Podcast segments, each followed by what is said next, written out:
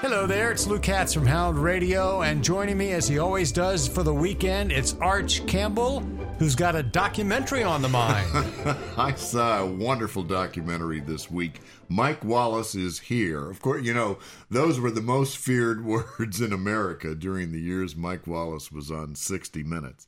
It's just a reminder of one of the most extraordinary performers ever in television news and Mike Wallace was a performer. I'm Mike Wallace. I'm Mike Wallace. I'm Mike. I'm Mike Wallace. He was tough as nails. Never took orders from anybody. The folks at CBS News said, "Come up with an idea."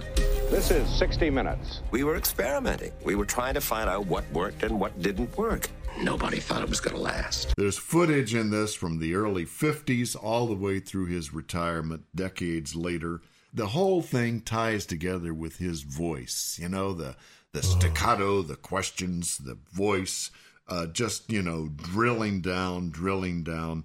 Sometimes they chop the clips up too much. Sometimes his questions are so good in the segments that I wanted to hear the answers and they would go on to other things. Best of all is a segment where Morley Safer and Barbara Walters and several others interview Mike Wallace they turned the tables on him. Mike Wallace, when he left, left a void in TV.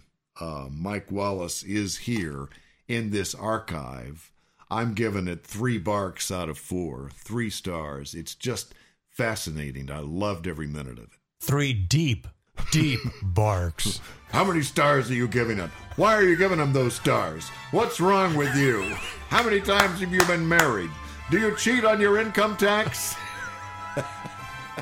Arch Campbell, thank you so much. Always great having you here on Hound Radio for the weekend.